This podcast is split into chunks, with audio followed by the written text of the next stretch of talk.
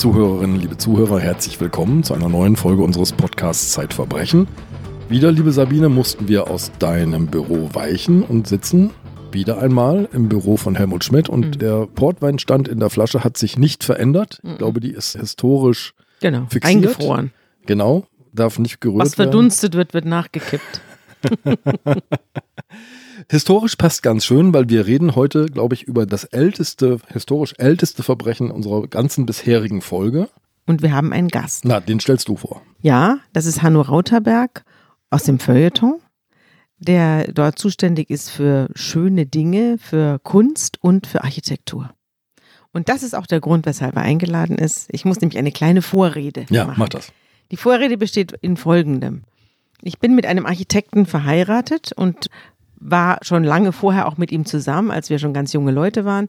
Und er war ein großer Verehrer von Adolf Loos. Adolf Loos ist ein Architekt, ja, man kann sagen weltberühmt, ein weltberühmter Architekt, der die ganze Architektur umgekrempelt hat. Er ist geboren 1870 und gestorben 1933, also in der NS-Zeit. Er war Österreicher, vor allem hat er in Wien, ja. in Wien gewirkt. Jeder kennt seine Häuser, der ein bisschen was von Architektur weiß oder sich ein bisschen dafür interessiert. Und als wir junge Leute waren und mein Mann Architektur studiert hat, da hing bei uns im Wohnzimmer ein riesiges, ein gigantisches Poster und da war ein Loshaus drauf. Das stand auch oben drüber, Loshaus. Und das war ein Würfel mit ein paar Schießscharten drin, also ganz, ganz minimalistisch. Und das fand mein Mann ganz großartig. Es war also ganz moderne Architektur, entworfen in einer Zeit, als überall Schnörkel gebaut wurden und weinende Gestalten an der Häuserfassade hingen und die Balkone von schönen Frauen getragen wurden. Also dieser ganze Schnickschnack, ja, das hat er abgelehnt. Hat eine interessanterweise ein Aufsatz, sein berühmtester Aufsatz heißt ja Ornament und Verbrechen. Also von Verbrechen verstand er auch was. Und da kommen wir jetzt gleich drauf. Ich war vor ein paar Jahren mit meinem Mann in Prag.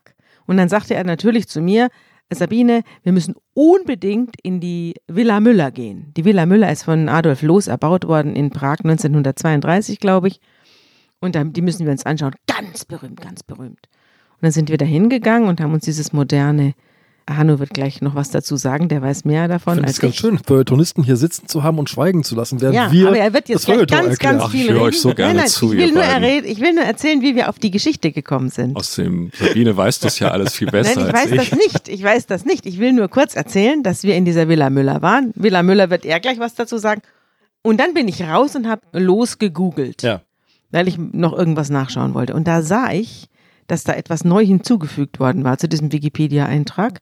Und da stand, oder es stand in den in Google-Ergebnissen, dass jetzt die Gerichtsakten über Adolf Loos freigegeben worden sind. Na, überhaupt aufgetaucht waren. Aufgetaucht, das die waren war sehr lange verschwunden. Genau.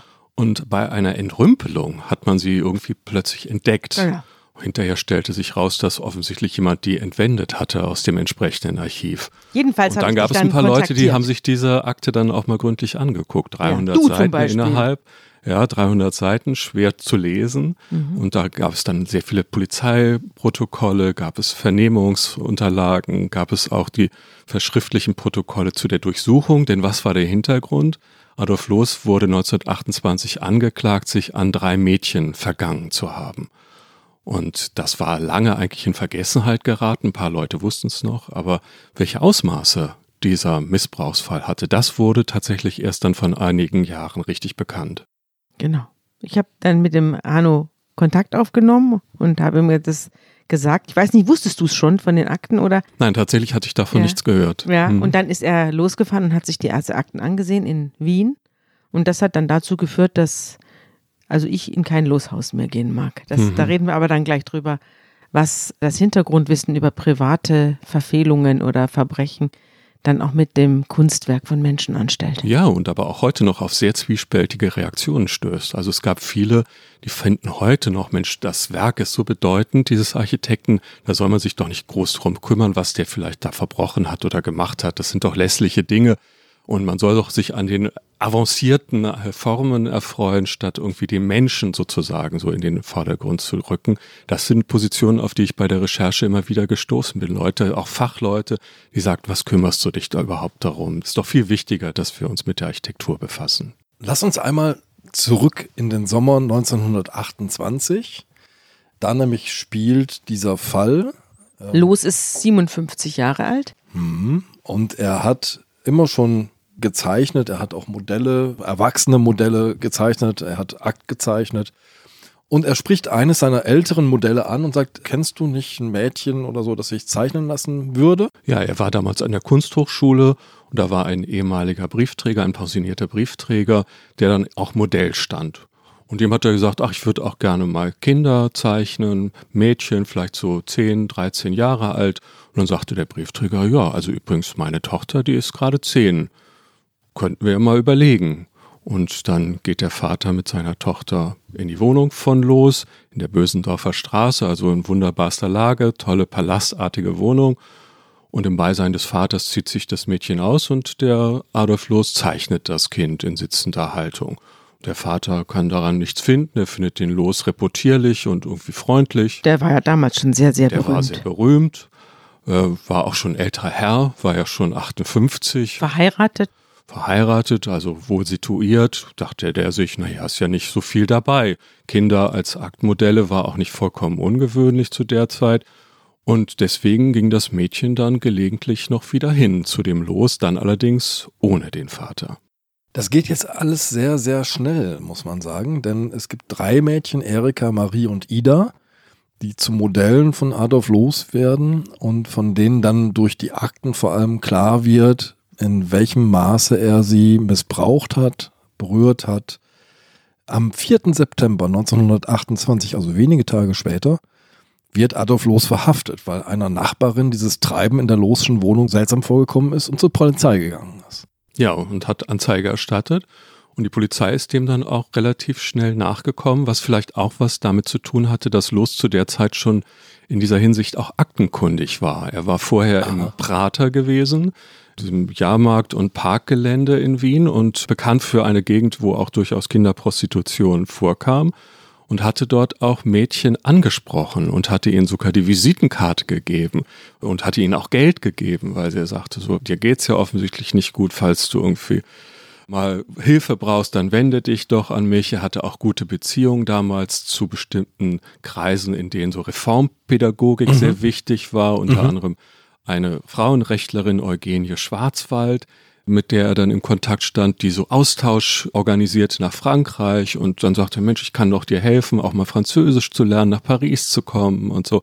Auf diese Art und Weise hatte er da schon Kinder angesprochen und es kam den Eltern da schon seltsam vor. Also es hatten sich schon damals einige Eltern bei der Polizei gemeldet. Also er hat sich als Wohltäter der Kinder. Er war immer als geredet. Wohltäter, ja überhaupt, als Architekt, als jemand unterwegs, der das Menschenwohl wollte. Also es ging ihm ja nicht nur um rein formale Innovation, sondern er wollte tatsächlich auch eine bessere Gesellschaft mit seinen Bauten erschaffen. Er war eine Zeit lang auch als äh, Siedlungsrat oder Siedlungsplaner für die Stadt Wien unterwegs und versuchte möglichst günstige, möglichst einfache, erschwingliche, schöne Wohnungen für möglichst viele Menschen zu erschaffen. In Wirklichkeit hat er nachher vor allem Willen für die Reichen und Mächtigen gebaut. Wie die, in der ich war, in Prag. genau. Das waren ja ganz reiche Aber Leute. sein Plan war ein anderer, sein Traum war ein anderer. Er wollte tatsächlich weg von den Konventionen, er wollte den Menschen befreien, er wollte für möglichst viele Leute ein möglichst gutes, gerechtes Leben erwirken. Und insofern schien das auch ganz plausibel, dass er das für die Kinder auch wollte, also dass er sich für die Proletarier einsetzte, für Leute, die wirklich am Rande der Gesellschaft standen. Wie gesagt, die Polizei war dann relativ alarmiert, als sie das hörte von der Nachbarin und hat dann auch gleich so eine Art Hausdurchsuchung bewirkt, hat losbefragt und dann kam es auch relativ schnell zum Prozess. Und er wurde in mehreren Punkten angeklagt, unter anderem eben der Kinderschändung. Und dann gab es noch so einen anderen Punkt, der hieß dann Kinder, nicht Schändung, sondern Verbrechen der Verführung zur Unzucht. Habe so unterschiedliche Härte und Schwere gerade. Und dann gab es eben sehr ausführliche Befragungen der Kinder, der Eltern, der Nachbarn. Es wurden Pädagogen befragt. Es gab auch äh, tatsächlich zu der Zeit schon Psychiater, die eingebunden wurden, zwei Psychiater. Und die Strategie der Verteidigung von Los war natürlich von Anfang an, die Kinder madig zu machen, die Kinder als völlig fantasierend, eigentlich schon durch ihre Familien verdorbene Subjekte darzustellen, die dem Los was anhängen wollten. Dann waren plötzlich auch politische Motive im Spiel, dass man sagte, ach, war da nicht was mit dem Freund von dem Los, Karl Kraus, einer der wichtigsten Schriftsteller. Ja. Karl Kraus, der hatte doch den Polizeiobermeister oder wie der damals hieß, öffentlich angegriffen und den versucht in Verruf zu bringen. Also ist das jetzt so eine Art Rache der Polizei, indem sie den Freund von Kraus, nämlich Adolf Loos, versucht in so ein Verfahren hineinzuziehen und ihm Sachen anzuhängen. Und das Verfahren lief unter Ausschluss der Öffentlichkeit. Das heißt, die Rechtsanwälte von Adolf Loos hatten große Möglichkeiten, die öffentliche Meinung zu beeinflussen. Denn die einfachen Familien, die waren ohnehin, die Kinder waren ohnehin total eingeschüchtert mhm. und hatten das Gefühl, sie sind vielleicht die Verbrecher und haben was Schlimmes getan. Und die Familien konnten sich nicht richtig wehren. Und insofern waren es vor allem die Rechtsanwälte, die dann in den Zeitungen auch herum erzählten, was das eigentlich für ein seltsames Verfahren sei und dass das alles vollkommen übertrieben sei und auch die ganzen Intellektuellen, die Los kannte. Also Los war eingebunden in ein großes Netzwerk sehr einflussreicher Menschen. Ja, die ganze Kunstwelt lag ihm ja zu Füßen. Ja, die sagten dann auch, also kommt, jetzt habt euch mal nicht so und das ist doch irgendwie bürgerlicher Quark und heute sind wir doch nicht mehr so steif und wenn irgendwie mal Kinder sich ausziehen und man die Kinder mal anfasst und so, was soll denn da bitte dabei sein? Also das war so ein bisschen die öffentliche Meinung, die damals geprägt wurde. Aber die Vorgänge, das zeigen dann die Akten, die waren doch sehr viel dramatischer. Los selber hat dann irgendwann auch zugeben müssen, dass er die Kinder auch angefasst hat. Allerdings sagt er, das sei nur notwendig gewesen, weil er mit denen so Ballettübungen gemacht habe. Also unter anderem Spagat. Und beim Spagat muss man die Mädchen ja dann festhalten, damit sie nicht abrutschen und man hält sie natürlich am Genital fest. Mhm. Ja, dass die Mädchen dabei dann nackt waren, das war leider dann irgendwie sozusagen, ließ sich nicht umgehen. So. Es gab noch eine perfide Ausrede, er hatte irgendwie so ein Sozialprogramm mit einem Austauschprogramm Frankreich, glaube ich. Die Kinder sollten auf eine Schule bei ihm ist ein Skizzenblock äh, sichergestellt worden, ja. wo er die Mädchen mit weit geöffneten Beinen skizziert hat und er sagte, das diene nur der Befunderhebung, hätte sicherstellen müssen für diese Verschickung, dass die keine Geschlechtskrankheit Genau, haben. er hat die Kinder dann immer baden lassen und gesagt, er hätte sie auch untersuchen müssen, damit sie eben nicht krank seien. Das hätte man ja den Austausch so, Im wahrsten Sinne des Wortes Doktorspiele. Doktorspiele. Ich glaube, er hatte sogar einmal einen jungen Arzt da, der die Kinder dann überprüft hat, ob sie nicht schon irgendwelche Geschlechtskrankheiten hatten. Und wir sprechen von acht bis zehnjährigen Mädchen. Ja. Und insofern, also da war sehr viel im Waage, aber das Skizzenbuch, Andreas, das du nennst, das war dann tatsächlich am Ende, glaube ich, das wichtigste Indiz für das Gericht zu entscheiden hier, da scheint doch mehr gewesen zu sein, weil da so viele Skizzen drin waren, die solche obszönen Posen zeigten, beispielsweise auch Posen, in denen die Kinder sich gegenseitig am Geschlecht dann mit dem Mund befriedigten oder wie auch immer man das dann nennen will das für das Gericht eindeutig war, da ist mehr im Spiel gewesen als nur irgendwelche künstlerischen Aspekte. Also er wurde dann auch am Ende verurteilt tatsächlich. Aus erregtem Geschlechtsgefühle hieß es dann in dem Urteil, habe er die Mädchen dazu gebracht, gewisse Stellungen einzunehmen und sich in ihnen zeichnen zu lassen, also in diesen Stellungen zeichnen zu lassen. Allerdings geht aus den Akten hervor, wenn man den Kindern und den Aussagen der Kindern trauen will, dass der sehr viel mehr war als nur obszöne Posen, sondern dass er versucht hat, die Mädchen ja an seinem, äh, der hat sie ja wohl aufgefordert, ihn zu masturbieren. Es ging so weit, dass er versucht hat, auch mit seinem Glied in sie einzudringen, all solche Dinge mehr. Berichten die Mädchen jedenfalls, also sie zu vergewaltigen, ganz klar. Und insofern ist das Urteil, das nachher erging, sehr milde gewesen. Jedenfalls kann man das aus heutiger Sicht so sagen. Er bekam dann vier Monate strengen Arrest zur Bewährung ausgeschrieben. Und ganz entscheidend, der Prozess findet unter Ausschluss der Öffentlichkeit statt. Das heißt, es dringt so gut wie nichts nach außen. Der gute Ruf des Adolf Loos bleibt unbeschädigt. Zumal er mit den Psychiatern auch noch befreundet war, oder? Ja, er war vielleicht nicht direkt befreundet, aber wiederum seine Freunde waren mhm. mit dem Psychiater befreundet, so dass der sich entsprechend auch immer sehr zögerlich geäußert hat und eigentlich gesagt hat, die Kinder übertreiben, mhm. denken sich das aus, da war doch eigentlich nichts und eigentlich sind die Eltern schuld, weil die Eltern haben den Kindern das eingeredet, vielleicht versuchen sie sogar den Adolf Loos zu erpressen und mhm. ähnliche Dinge mehr. Alle, was sehr dagegen spricht, ist, dass in der Wohnung von Los dann auch etliche hundert äh, Fotografien beschlagnahmt wurden. Also Pornofotos. Pornografische Bilder, eben auch Kinderpornografie. Ja, dafür Bilder. würde der ja heute schon burmen. Genau, das war ja. damals allerdings nicht strafbar. Ja, es war damals nicht strafbar. Es gibt, das schilderst du ja die ganze Zeit auch in den Ausreden von Los, es gibt durchaus ein Schuldbewusstsein, das er hat.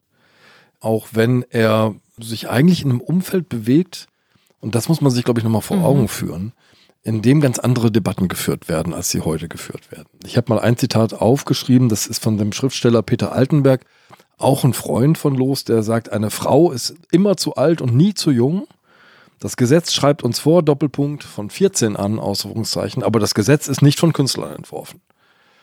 Also das Pesten gegen sozusagen die bürgerliche Moral und das alles ist für uns als Künstler frei, das gehörte so im Gedankengut einfach zusammen. Wir hatten ja den Fall der Maria, die von einem 50-Jährigen, diese Zwölfjährige, die von einem 50-Jährigen entführt wurde, der hat ihr ja auch sozusagen das freie Leben. Wir halten uns nicht an die Regeln. Dieser ganze Gesetzesquatsch geht uns nichts an. Wir sind äh, Bonnie and Clyde. Das ist ja genau dieselbe Art, das runterzureden. Es ist kein Verbrechen, sondern es ist einfach nur diese spießige Enge, aus der brechen wir jetzt mal aus. Und damit hat man die Pädophilie, die allgemein grassierende Pädophilie, die damals ja war, Insofern war das die Untersuchung von Achtjährigen durchaus jetzt nicht ganz aus der Welt, denn es war, es gab ja mehrere Sachen damals. Auf der einen Seite dieses pädophile Denken auf der Künstler und Intellektuellen, auf der anderen Seite diese unglaublich beengten Verhältnisse, unter denen die Leute lebten, was natürlich auch zu Inzest und Pädophilie in den Familien geführt hat.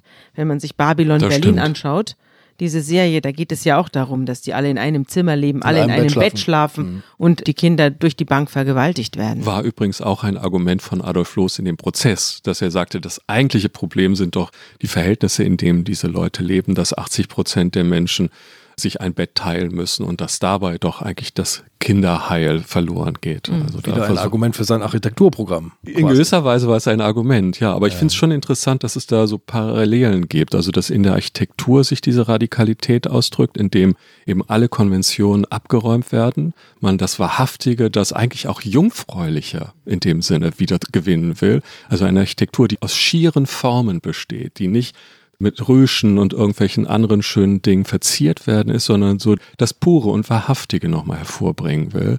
Und auf der anderen Seite eben diese moralischen Regeln, die überschritten werden, dass man sagt, auch da wollen wir uns befreien und lösen von den Konventionen und wollen vordringen zu einem wahrhaftigen und einem anderen Leben. Also das war ja in der Zeit durchaus üblich, dass auch jemand wie Paul Gauguin dann in die Südsee zog, weil er dort hoffte, das archaische und wahrhaftige Leben. Ja, und auch mit der 13-Jährigen lebte. Und eben auch liiert war und dann eben entsprechende minderjährige Und nachdem sie ein paar Kinder von ihm bekommen hat, hat er sie dann stehen lassen. Genau, also das war damals tatsächlich so ein starker Impuls, der sich in unterschiedlicher Weise eben dann ausdrückte. Einmal in der Kunst und dann eben aber auch im Umgang mit Minderjährigen oder Schutzbefohlenen. Aber auch ziemlich unverblümt sozusagen. Also ich kann ja an Adolf Loos jetzt ein paar Namen noch anfügen. Äh, äh, Gauguin habt ihr jetzt gerade schon genannt, Oskar Kokoschka, Gustav Klimt, Egon Schiele. Also die Faszination der Künstler für diese Kinder ist ablesbar und ich habe hier einfach Frenzy mitgebracht. Du hast Bilder mitgebracht. Ich habe Bilder mitgebracht. Ein Foto eines Mädchens, das hier mit gespreizten Beinen, man sieht ihre berühmte Unterhose und relativ grobe Schuhe. Halb geöffneten Augen ist ja. Mhm. Das ist Frenzy, das ist die Muse und das Modell von Ernst Ludwig Kirchner. Und vielen weiteren und vielen weiteren, ja. Mhm. Ich habe eins der Bilder von Kirchner mitgebracht, wo er Frenzy darstellt, nackt, mit Schleifen im Haar, auf dem Boden sitzend, hockend. Das steht ja in so einer ganz langen Tradition im Prinzip. Die Faszination der Künstler für Kinder, für auch die Erotik, die damit verbunden ist. Und sie wird sehr unverblümt nach außen gezeigt. Mhm. Ja, auch da werden immer wieder dieselben Motive ausgepackt. Auch da heißt es immer wieder, wir wollen das Unverdorbene und das wahrhaftige Leben, das eben von allen äußeren Zwängen befreite Leben leben Und mit Kindern scheint es offensichtlich leicht zu haben zu sein, dieser Art von Leben. Ja, man hat ne? ja auch niemanden, der einem was entgegensetzt. Genau, und sie sind, scheinen irgendwie noch unverbildet und unschuldig zu sein und mit denen kann man es machen. Und dahinter steht natürlich so ein ganz starker Verdruss an der Moderne und dem Gefühl, ein entfremdetes Leben zu führen, ein falsches Leben zu führen. Also das mhm. ist schon nochmal etwas anderes als im 18. oder im 17. Jahrhundert. Das kommt erst so im 19. Jahrhundert richtig auf, diese Sehnsucht. Mhm die eigentlichen Dinge wieder in den Blick nehmen zu wollen und mhm. diese klassischen Entfremdungserscheinungen, die mit der Industrialisierung einhergingen, zu überwinden.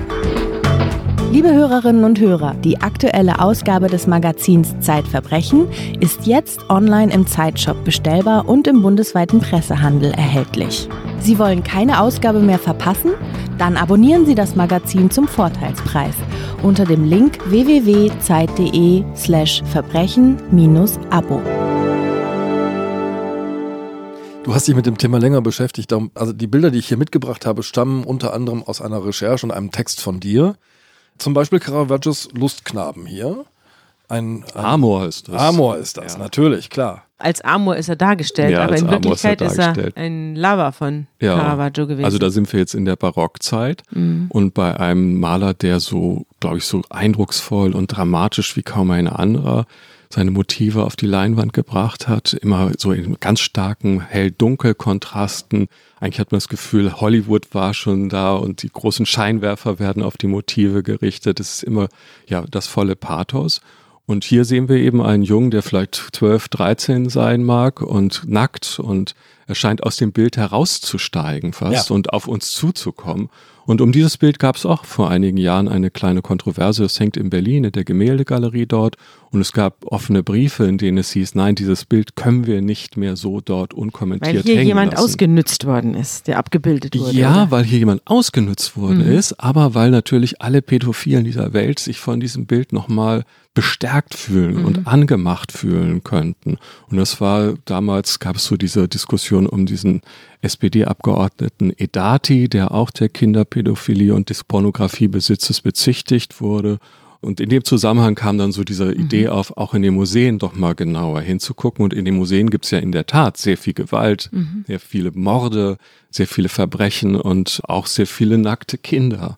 Die Forderung war, wir müssten das Bild im Grunde genommen abhängen. Eine Forderung, die es auf ähnliche Weise dann immer wieder gegeben hat in der Folgezeit, bis hin eben im letzten Jahr, dass bei einer großen Gauguin-Ausstellung in London diese Forderung mhm. aufkam, eben nicht nur wegen der nackten Indigenen, die dort gezeigt worden sind, sondern auch, weil man das Gefühl hatte, da werden eben Menschen ausgenutzt, die gar nicht wussten, wie ihnen geschah, als der mhm. Maler aus dem hohen Norden kam und die südländischen Menschen da einfach für seine Kunst ausnutzen. Und wir erbauen uns jetzt dran. Und wir erbauen uns dass daran. Wir die Kinder, die er da missbraucht und verlassen, dann auch sitzen lassen hat und so weiter, mit denen er dann weitere Kinder gezeugt hat, das schauen wir uns jetzt heute an, wie er das dann da Finden künstlerisch das schön verarbeitet. Und dann werden auch noch Millionen Preise dafür bezahlt ja. und so. Ja, genau. Ja, Moment, Moment. Sabine hat schon gesagt, sie geht in kein Adolf Loos Haus mehr. Nee, ich mag da kann nicht sie nicht mehr, mehr reingehen. So. Nee. Heißt das jetzt, ich darf mir keinen Kirchner mehr angucken? Heißt das jetzt, man darf nicht mehr Michael Jackson mit Genuss hören, wenn man denn Michael Jackson mit Genuss hören kann? Polanski. Was bedeutet das? Polanski. Polanski. Den Maler haben wir genannt. Müssen wir die Museen leer räumen? Müssen wir die Kunstkataloge wegsperren? Was Wie ist die geht's Konsequenz? dir? Wie geht's dir damit, Hanno? Also ich merke, dass es Ambivalenzen bei mir auslöst, mhm. aber ich auf keinen Fall dafür wäre, diese Bilder einfach wegzusperren. Mhm. Es muss sie ja niemand anschauen, der ins Museum geht.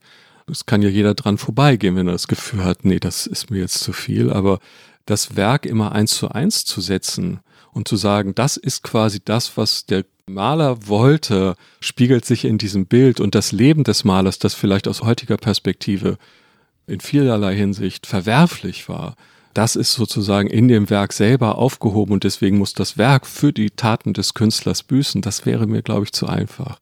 Denn es gab ja immer wieder Diskussionen beispielsweise auch über Bilder von Balthus, der ein minderjähriges Mädchen gemalt hat, allerdings nicht entkleidet, sondern das berühmte Bild Therese Träumen zeigt dieses Mädchen so, dass man unter ihren Rock auf die Unterhose gucken kann. Und auch da gab es in Amerika große Forderungen, das müsste dringend abgehängt werden. Und auch da finde ich, naja, da kommen bestimmte Vorstellungen, bestimmte Vorlieben, bestimmte Obsessionen zum Vorschein, die gibt es.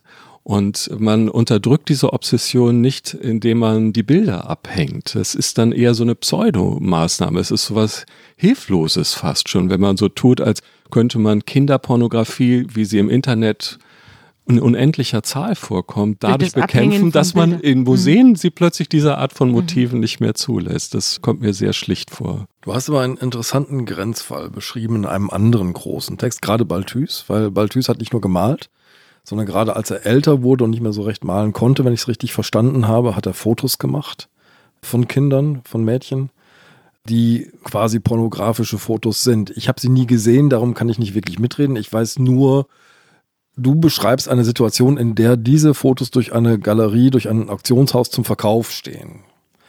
Und beschäftigst dich dann vor dieser Folie damit. Ist das was anderes? Ist das dann schon eher der Täterblick?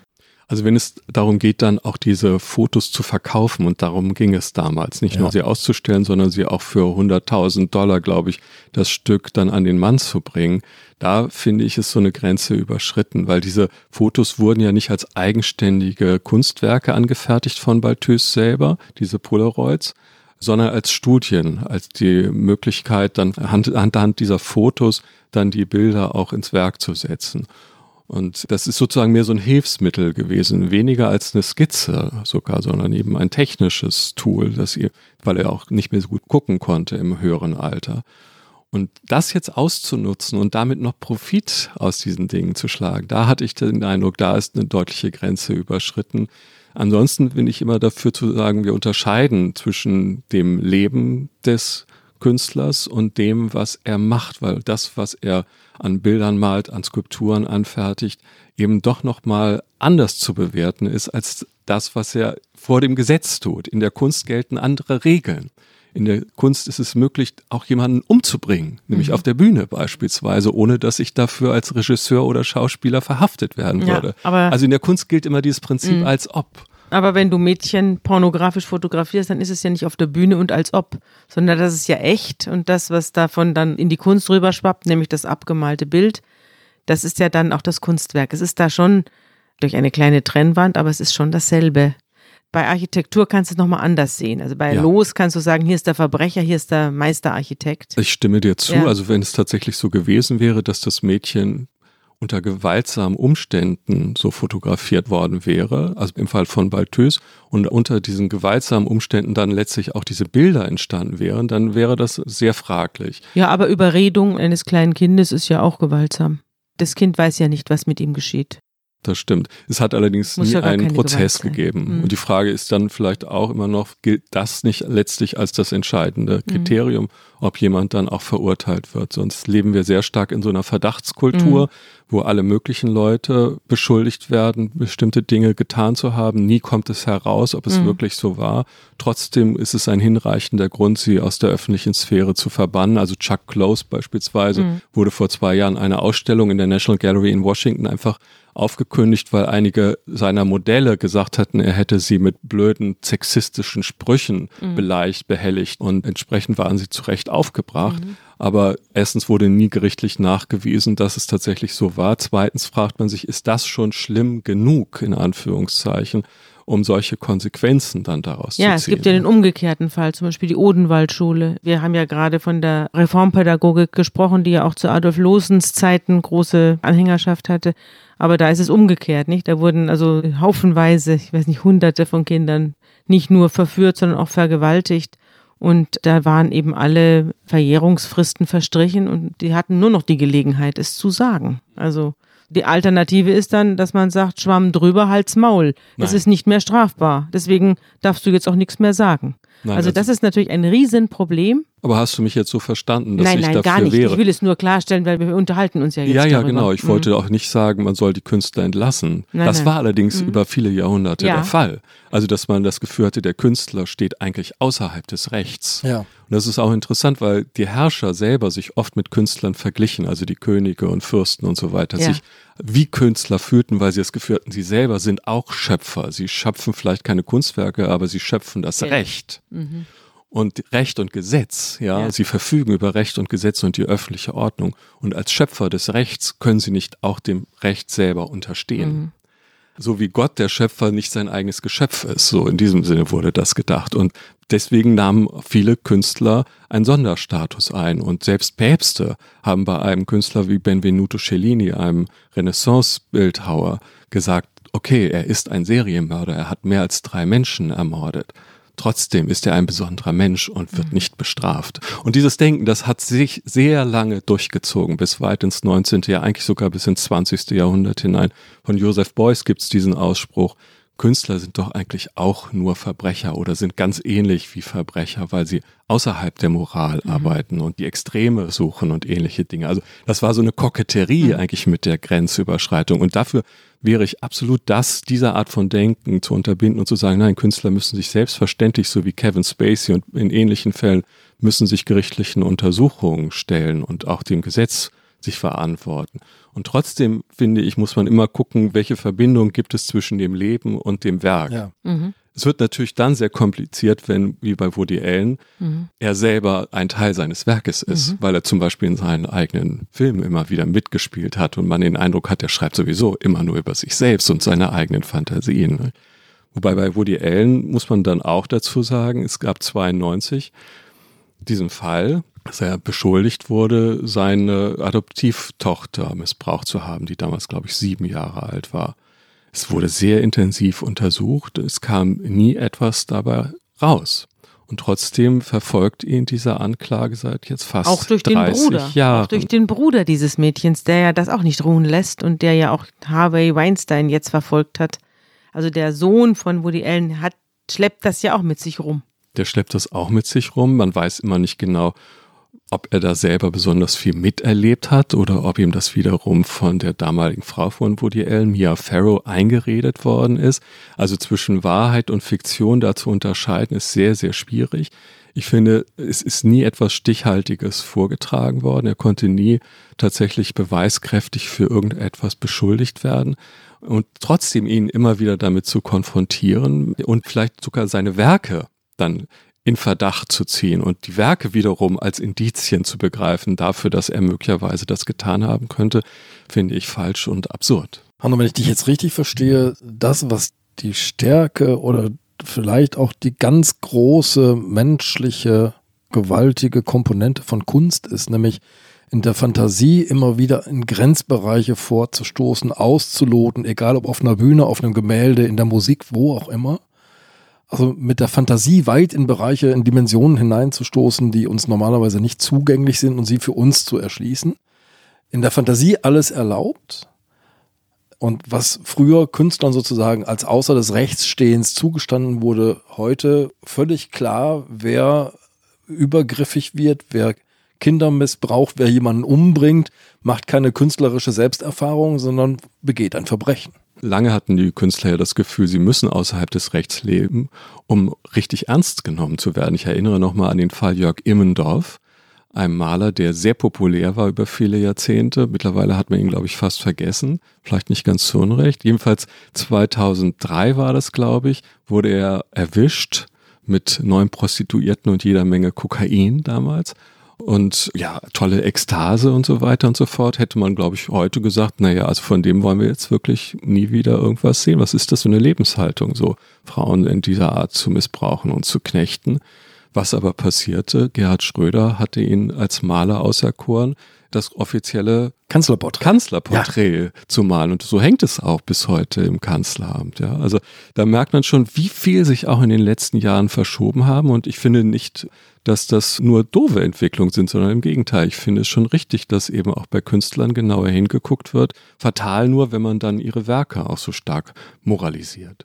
Bei Adolf Loos war es ja nicht so, dass man der Meinung war, dass beim Künstler alle Fünfe gerade sein sollten, sondern Adolf Loos wurde angeklagt, er wurde verurteilt und man hatte damals durchaus den Eindruck, dass hier was nicht in Ordnung ist von, mit dem, was er da treibt.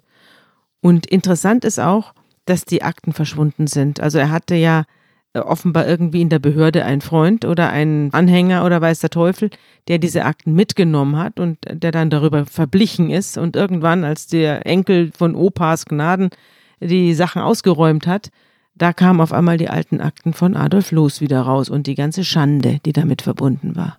Ja, es heißt ja sogar, dass derjenige, der die Akte verschwinden ließ, selber möglicherweise pädophil gewesen sei und dem Los im Nachhinein vielleicht auch schützen wollte oder ähnliche Dinge mehr. Aber auch damals, wie gesagt, es war natürlich rechtlich ganz klar, dass das, was Los getan hatte, nicht nur verwerflich, sondern strafbar ja, ein war. Verbrechen. Völlig klar. Und auch trotzdem gab es damals viele, die das in irgendeiner Weise versucht haben zu relativieren. Unter anderem eben auch der berühmte Karl Kraus, der Schriftsteller und gute Freund von Los, der dann, um nur ein Zitat zu bringen, der schrieb dann, wird die Moral zum Rechtsgut, so sind die Lebensgüter der Freiheit, des Seelenfriedens und der wirtschaftlichen Sicherheit gefährdet. Also auch er brachte sozusagen da dieses Argument nochmal vor, dass mit der Moral doch mit den Künsten nicht zu wollen ist, also dass die Kunst frei sein müsse von der Moral und versuchte eben los dann frei zu sprechen. Und in gewisser Weise ist ihm das auch gelungen, was man daran merkt, dass eben das Begräbnis von Los fünf Jahre nach dem Prozess dann schon wieder ein riesiges gesellschaftliches Ereignis war mhm. Und er sogar ein Ehrenbegräbnis erhielt. Auf dem Zentralfriedhof kann man das heute immer noch besichtigen, dieses Grabwerk, ein ja, so, eigentlich so wie seine Architektur, ein ganz großer, unbeschnittener Klotz, also ohne irgendwelche Schnörkel dran, mhm. sondern einfach nur so ein großer Quader und einmal der Schriftzug Adolf Loos, ohne Todesdaten, ohne alles ganz puristisch.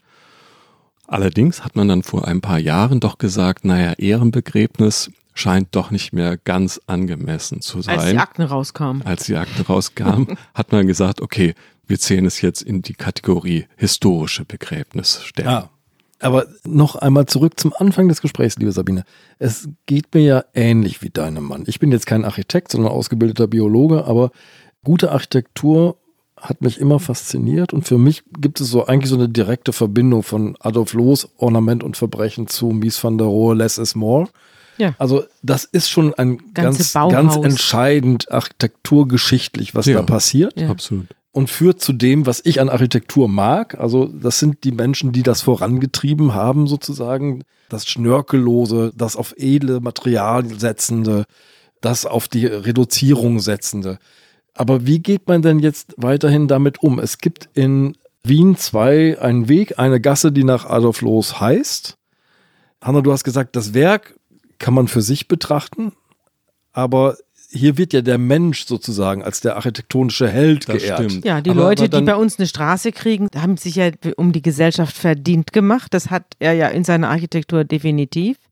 Aber er hat eben auch in seinem Leben Menschen schwer geschädigt. Also ja. Und es gibt dann aber ganz andere Fälle noch. Also der Begründer des Bauhaus, Walter Gropius, ja. hat dann 33 auch versucht, Aufträge von den Nazis zu bekommen. Mies van der Rohe hat sich beworben für einen Auftrag für den Neubau der Reichsbank in Berlin. Jener Reichsbank, in der nachher die Goldzähne der Juden gelagert wurden.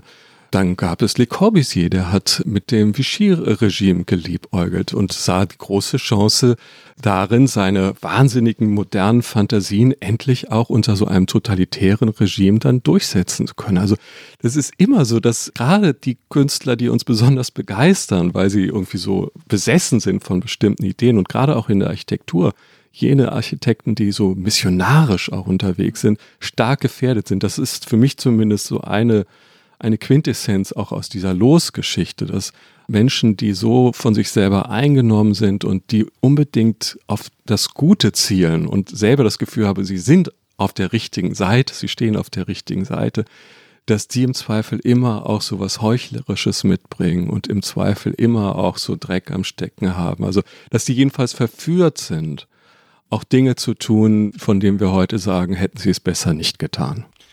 Lieber Hanno, ganz herzlichen Dank für diesen Einblick in Architekturgeschichte, Kunstgeschichte und diese Dimension von Verbrechen. So also ganz unschuldig kann ich jetzt, glaube ich, in keine Ausstellung mehr gehen und mal gucken, ob wir Sabine noch in ein Adolf hm. Loos Haus bekommen. Glaube ich nicht. Ja, ich nicht. aber wenn ich ihr solche Maßstäbe ansetzt, wie könnt ihr es dann überhaupt in diesem Gebäude der Zeit in aushalten? Diesem, ja, ja. Ihr wisst, was hier in diesem Gebäude, in dem wir jetzt sitzen, war, also warum es gebaut wurde. Es wurde errichtet für eine Zeitung, die sich stark der NS-Propaganda ja, verdiente. also aus den, wir hatten auch hier aus auch den späten Fassade 30er Jahren. Die, wir hatten hier an der Fassade ja auch die eine Kogge, eine Hansekogge mit einem ja, genau, Hakenkreuz. Mit einem, mit einem Hakenkreuz. Das Hakenkreuz die wurden ja alle entfernt. weg weggeschlagen, diese Hakenkreuze. Also insofern, wenn dir bei Los übel wird, müsste dir eigentlich beim Zeitgebäude auch übel werden. Naja, wir sind auch im Gebäude, in dem Zeit, Spiegel und Stern gleichzeitig da waren und als Josef Strauß den Spiegel verfolgte, und die Büros zumachte, wurde auf Zeitschreibmaschinen der Spiegel geschrieben. Also ja. ja das, was ich damit sagen wollte, das Böse nistet das nicht in den Ritzen, in den Ecken und so weiter, sondern Häuser. es hängt immer sehr stark davon ab, wie wir Gebäude ansehen und wie wir sie dann auch für uns nutzen. Und dadurch verändern wir dann, glaube ich, auch ihre Wirkung. Ganz lieben Dank. Ja, war ein schönes Schlusswort. Ja, danke. Tschüss. Thank you.